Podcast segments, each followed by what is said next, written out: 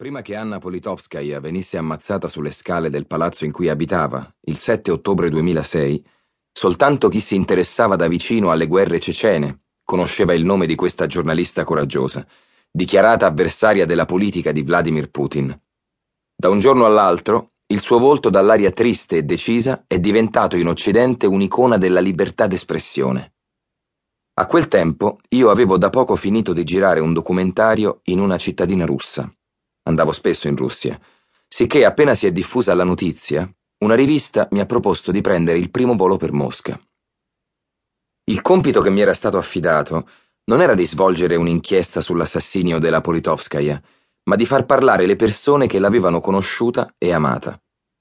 Ho trascorso così una settimana negli uffici della Novaya Gazeta, il giornale di cui lei era l'inviata di punta, ma anche nelle sedi di associazioni per la difesa dei diritti umani e di comitati di madri dei soldati uccisi o mutilati in Cecenia. Erano uffici minuscoli, male illuminati, forniti di computer antidiluviani. Non meno in là con gli anni, e pateticamente poco numerosi, erano spesso anche gli attivisti che trovavo ad accogliermi. Si tratta di una cerchia ristrettissima di persone, dove tutti si conoscono, e dove in poco tempo ho conosciuto tutti. Una ristrettissima cerchia che rappresenta di fatto l'unica opposizione democratica in Russia. Oltre ad alcuni amici russi, a Mosca frequentavo, e tuttora frequento, un'altra cerchia ristretta, formata da espatriati francesi, giornalisti o uomini d'affari, che sorridevano con un po' di commiserazione quando, alla sera, raccontavo loro i miei incontri della giornata. I virtuosi democratici di cui parlavo, i militanti per la difesa dei diritti umani, erano naturalmente persone per bene, ma la verità è che tutti se ne infischiavano. In un paese in cui nessuno bada granché alle libertà formali, purché gli sia garantito il diritto di arricchirsi, la loro era una battaglia persa in partenza.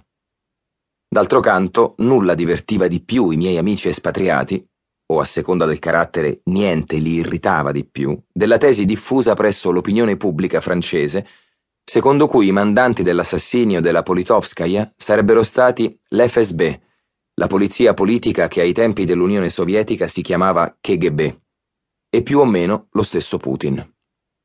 «Senti», mi disse Pavel, un professore universitario franco-russo che si era dato agli affari, «bisogna piantarla di parlare a vanvera. Sai che cosa ho letto, credo sul Nouvel Observateur?» Che è davvero una strana coincidenza che abbiano fatto fuori la Politkovskaya proprio il giorno del compleanno di Putin. Una strana coincidenza. Ma ti rendi conto di quanto bisogna essere idioti per scrivere nero su bianco una strana coincidenza? Ti immagini la scena?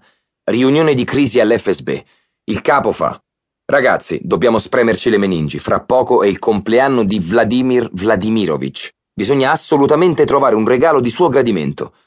Qualche idea?» Tutti ci rimuginano su, poi si alza una voce. «E se gli portassimo la testa di Anna Politkovskaya, quella rompiballe che non fa altro che criticarlo?» Mormorì di approvazione. «Ottima idea! Al lavoro, ragazzi, avete carta bianca.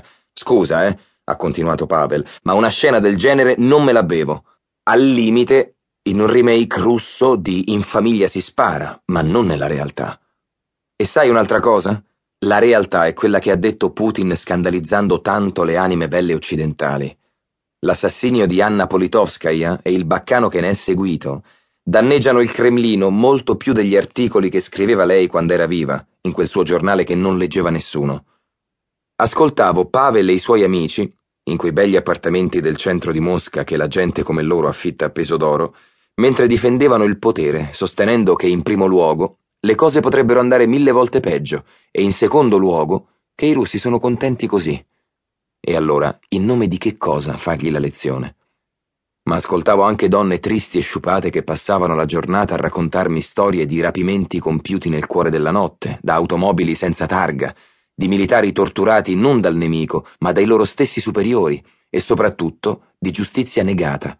Era questo l'argomento che ricorreva incessantemente. Che la polizia o l'esercito siano corrotti rientra nell'ordine delle cose. Che la vita umana valga poco rientra nella tradizione russa. Ma l'arroganza e la brutalità dei rappresentanti del potere di fronte a semplici cittadini che si azzardavano a chiedere spiegazioni e la certezza che avevano di restare impuniti. Ecco.